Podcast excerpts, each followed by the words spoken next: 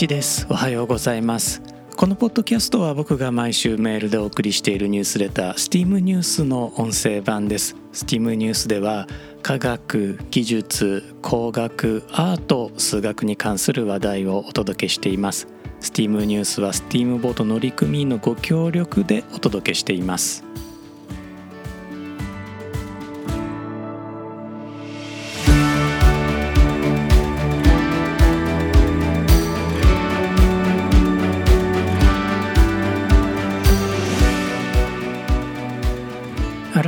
して1です。このエピソードは2022年9月1日に収録しています。こちらのエピソード STEAM ニュース第93号から月への旅をお届けします。25分間の旅お楽しみください。日本最古の物語といえば平安時代前期に書かれた竹取物語です。物語の成立は9世紀後半から10世紀前半とされていますから世界史の中ではそれほど古いわけではありません。また竹取物語は世界最古の SF 作品と呼ばれることもあるのですがそれならば紀元前8世紀から紀元前7世紀に書かれたイリアスそしてオデュッセイアも SF 作品として読めるのでまあ身びいきもほどほどにしておいた方が良さそうです。とはいえですね今なお人々の心を捉えて離さない物語がこの平安時代初期に成立したことは日本の誇りだと僕は思いますスタジオジブリはかぐや姫の物語を制作していますしそれにファンキー竹取物語なんて二次創作までありますこんな出だしなんですよ。ガチの昔竹取の沖縄という陽キャありけり野山に混じりて竹をバチクソ取りつつ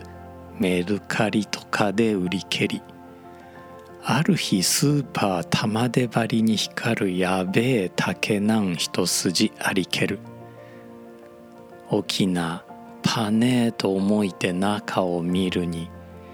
タピオカナビの小人ピエンしていたりマジマンジもはや草越えて竹生える。いやよくできてますね。竹取物語の成立は時代的には最澄と空海が日本人に平安仏教という新しい OS をインストールした頃とも言えるんですね。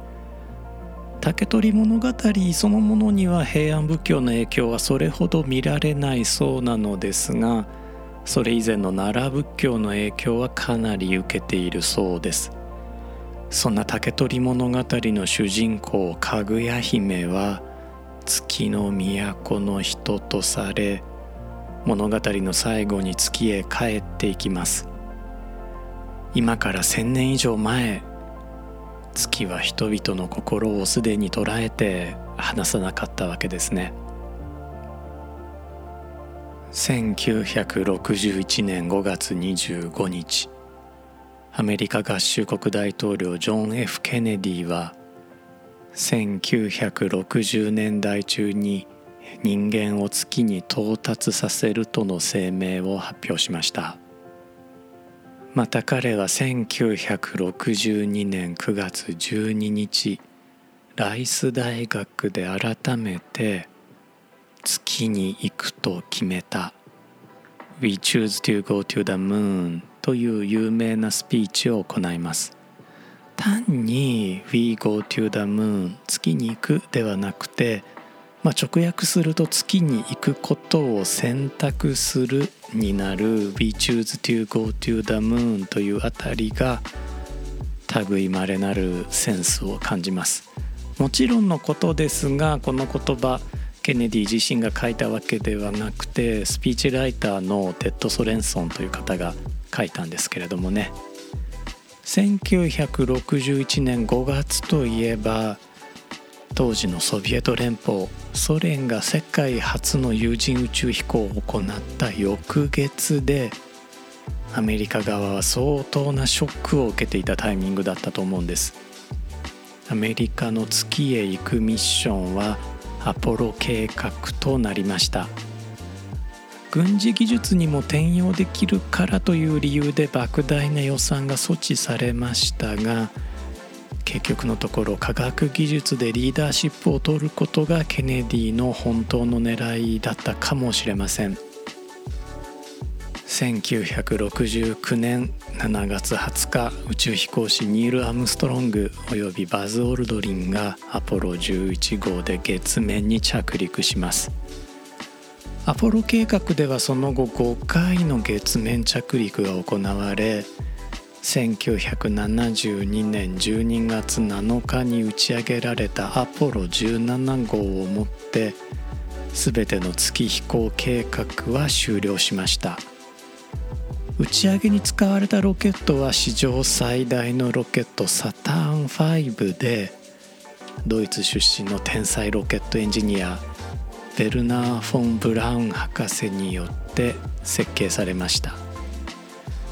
なおケネディは1963年11月22日にテキサス州ダラスで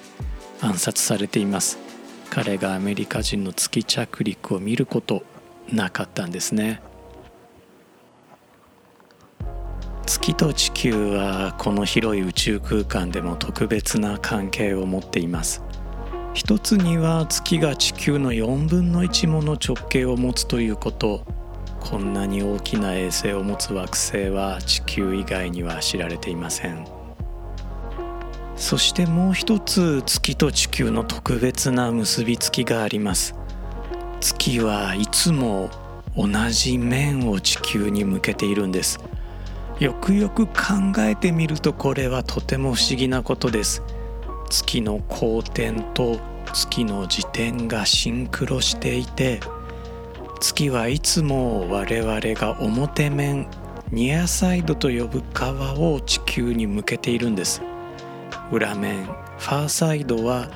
ソ連の月探査船ルナ3号が撮影するまで人類が見ることはありませんでした。人類が肉眼で月の裏側を見たのはアポロ8号が最初です。月には月の海という黒っぽいエリアがありますがこれはどういうわけかほぼ月の表面にしかありません。月の海の正体は玄武岩で覆われた領域です。月の海は日本では古来から月のうさぎに例えられてきた場所なのですがこれがどういうわけか裏面にはないんですね。海が表面にしかない理由はよく分かっていません。なおなぜ月には水がないのに海なのかといえばですね命名したケプラーそして望遠鏡で月を観測したガリレオ・ガリレイが月には本当の海があると思ったからでした。自ら望遠鏡を作って月を観測したガリレオはもう一つの天地を天空に見つけた気分だったんだと思います。アポロ計画全体を通して総重量 381.7kg の月の石が地球に持ち帰られています。こうした月の石の分析結果は原始地球に巨大な天体がぶつかったために月が生まれたとするジャイアントインパクト説を補強するものでした。NASA が1960年代の終わりから1970年代の初めにかけて宇宙飛行士を月面に送り込んだことは数々の証拠が示しているのですがこれをでっち上げだとする説があります。アポロ計画陰謀論ですね。月面着陸がでっち上げだとする説の中で有名なものに月面に置かれた星条旗これアメリカ国旗ですね。これが真空にもかかわらずはためいているというものがあります。こちらニュースレターの方では写真も入れてお送りしているのですがこの星条旗アポロ11号で月面に着陸したニール・アムストロング船長とバズ・オルドリン月着陸船操縦士が設置しました。写真で見ると確かにはためいて見えるんですが実はこれ写真写りを良くするためにわざとちょっとしわくちゃにしたんですね。気になる方はアポロ11号正常期とかでね画像検索してもらえると見られると思います。このアポロ11号なんですが3名の宇宙飛行士が登場していました。月面に降り立ったのは先ほどのお二人だけ。マイケル・コリンズ司令船操縦士は月面に降りず上空で待機していました。そのため彼は忘れられた宇宙飛行士とも呼ばれておりまた本人自身もリンドバーグの次に大西洋を単独横断した男の気分というふうに漏らしていたんですね。ちなみにリンドバーグの次に大西洋単独横断飛行をしたのは記録を見る限りは男性ではなくアメリア・メアリー・イヤハートという女性でした。単独という条件を外すとクラレンス・チェンバレンという男性なんですけれどもね。アポロ11号が置いていった正常期ですが残念ながらも残っていないようです。女神アルテミスは太陽神アポロンと双子です。アポロ計画はアポロの名前から取られました。そして今度はアルテミスの名を冠したプロジェクトが動き始めています。NASA のアルテミス計画ですね。アルテミス計画ではまずアルテミス1号から4号までが計画されています。アルテミス1号は無人で月を周回します。2号は有人で月を周回。3号は有人月面着陸を目指します。4号では月を周回する宇宙ステーション月軌道プラットフォームゲートウェイへの有人飛行となる予定です。月面着陸を目指すアルテミス3号は2025年に打ち上げ予定です。アルテミス1号から4号の打ち上げに用いられるロケットはスペースローンチシステム SLS と呼びます。スペース X 社の最大のロケットファルコンヘビーよりも打ち上げ能力が高くアポロ計画のサターン5よりもお安いというのが売りなんですね。ただしアルテミス計画全体の中では地球周回軌道へ機材や燃料を持ち上げるためにスペース X のファルコンヘビーも使われる予定です。またスペース X はサターン5を上回る超大型ロケットスーパーヘビーとスーパーヘビーの上に乗っけるスターシップを開発しています。特にスターシップの方は月着陸船としてアルテミス計画に採用される可能性があります。実は今週このタイミングでアルテミス計画そしてアポロ計画のお話をさせていただいたのは実はですね2022年の8月末というのがアルテミス1号の打ち上げ予定日だったんですね。残念ながら当初の打ち上げ予定は伸びたのですが9月の早いうちに、えー、再度打ち上げのチャンスがやってくるようです。このエピソードをお届けした直後ぐらいには打ち上げ成功のニュースが流れているかもしれません。もう一つこのタイミングで月のお話をお届けした理由はですね来たる9月10日があ中秋の名月満月の日だからなんですね。この満月のそばに土星そして木星が近づいています。これなかなかね、えー、綺麗な星空になると思いますのでこちらも楽しみに見ていただければなと思います。このようにアルテミス計画では月へ再び人類を送り込むことが予定されているのですが最後に人類が月に降り立ったのは1972年50年前。僕も生まれる前なんですね。なんかこう生きてる間に再び人類がこう月に立つなんてちょっと思ってませんでした。びっくりですよね。ふと思ったんですがあ1998年の横浜ベイスターズ、えー、優勝したんですがこれが38年ぶりだったそうで、えーまあ、ファンの方ねえー、まさか自分が生きてる間に優勝を見られるなんてみたいなことを言われてたんですけれども、まあ、それと近いの、まあ、近くはないかな、ま、近いかなと思った次第です。実はこの NASA が月探査から離れていた時代、えー、日本であるとか中国は月の探査をやっていたんですね。日本の場合月周回衛星かぐやという、えー、惑星探査機が衛星ですね衛星探査機が飛んでいたわけなんですがかぐやの正式名称はセレーネといってこれはあのギリシャ神話の月の女神、まあ、アルテミスと同じですね、えー、女神セレーネ、えー、から取られています、まあ、ギリシャ神話ではね月の神様3人いらっしゃるので日本と NASA で、えー、名前の取り合いということにはまだなっていなかったようです。中国は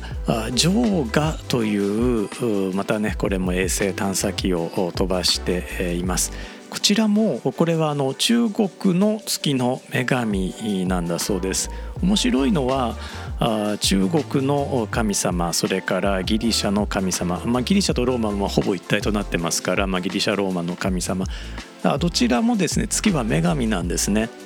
ところが日本の場合月はね男の神様つくよみというふうにね言われているのでそこら辺がなんかちょっと文化的に違うのかなと思って、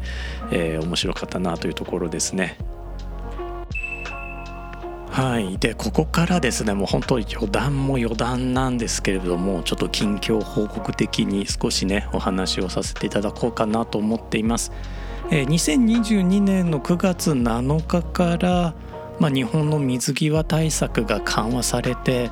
えー、入国72時間前の PCR 検査というのがまあ条件付きで不要になったんですね。で、えー、これと、前後して、急に僕もですね海外出張が立て込んできまして、えー、このポッドキャスト収録して、えー、まあまあ、今夜ね収録しているので次の朝早くにえーとですね、このあと一回京都寄って東京寄って、えー、長崎に帰らずに、えー、タイ、えー、行ってまいります。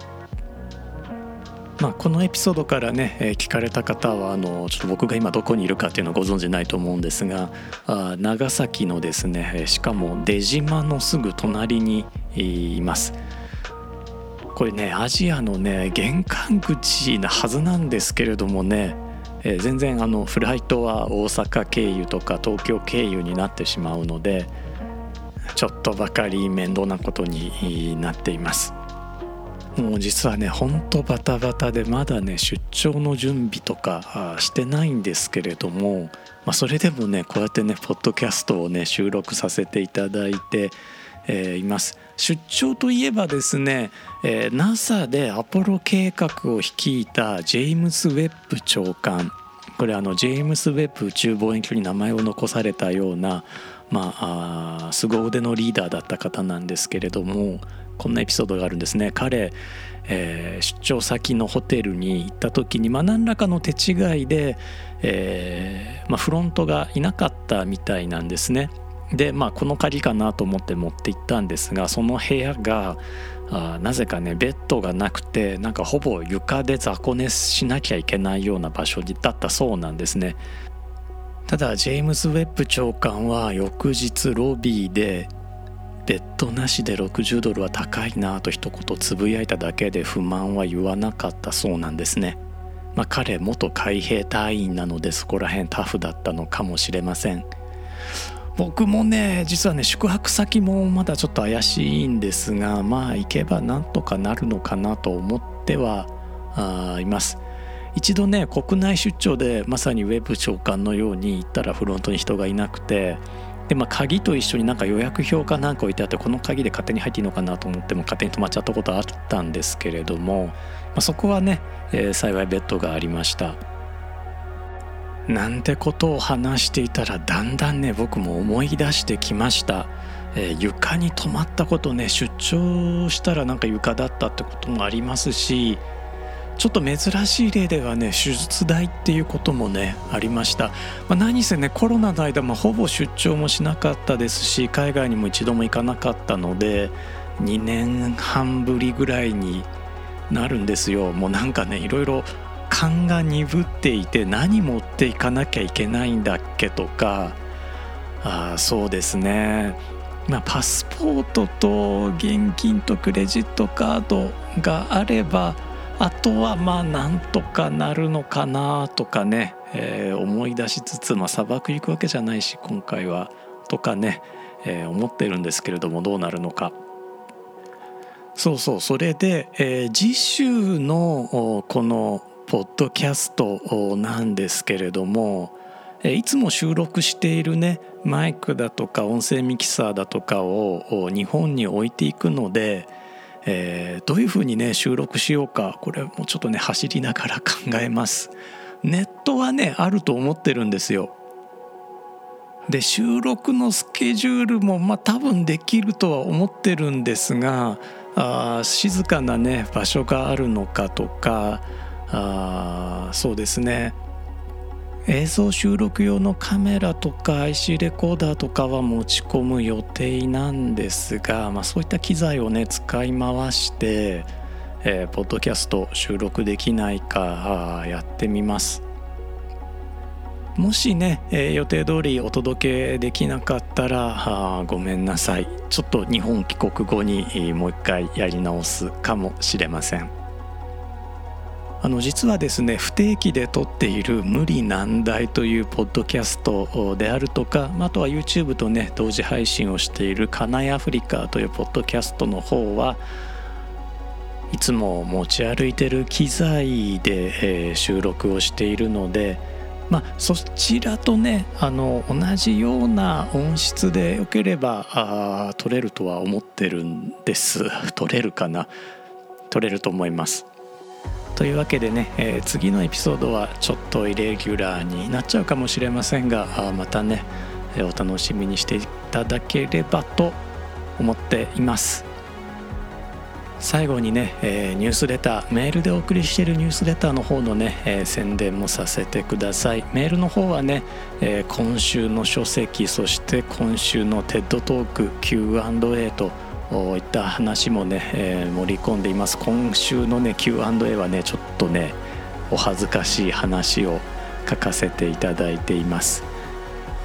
今週の書籍でねご紹介させていただいているジェームス・ P・ ホーガンの「星を継ぐもの」という小説。これめちゃくちゃいい小説です。本当ねあのスティームニュースのねトピックがお好きな方で、まあ、長文読むの平気な方はねあのぜひ読んでみてください。今週の TED トークではね、えー、月はどこから来たのかというトピックについてね、えー、ご紹介をさせていただいています。こちらもね、えー、ぜひ見ていただければなと思います。今回のエピソードも最後まで聞いてくださってありがとうございました。あ月がね綺麗なシーズンになってきました。ぜひ皆様も良い週末をお過ごしください。1でした。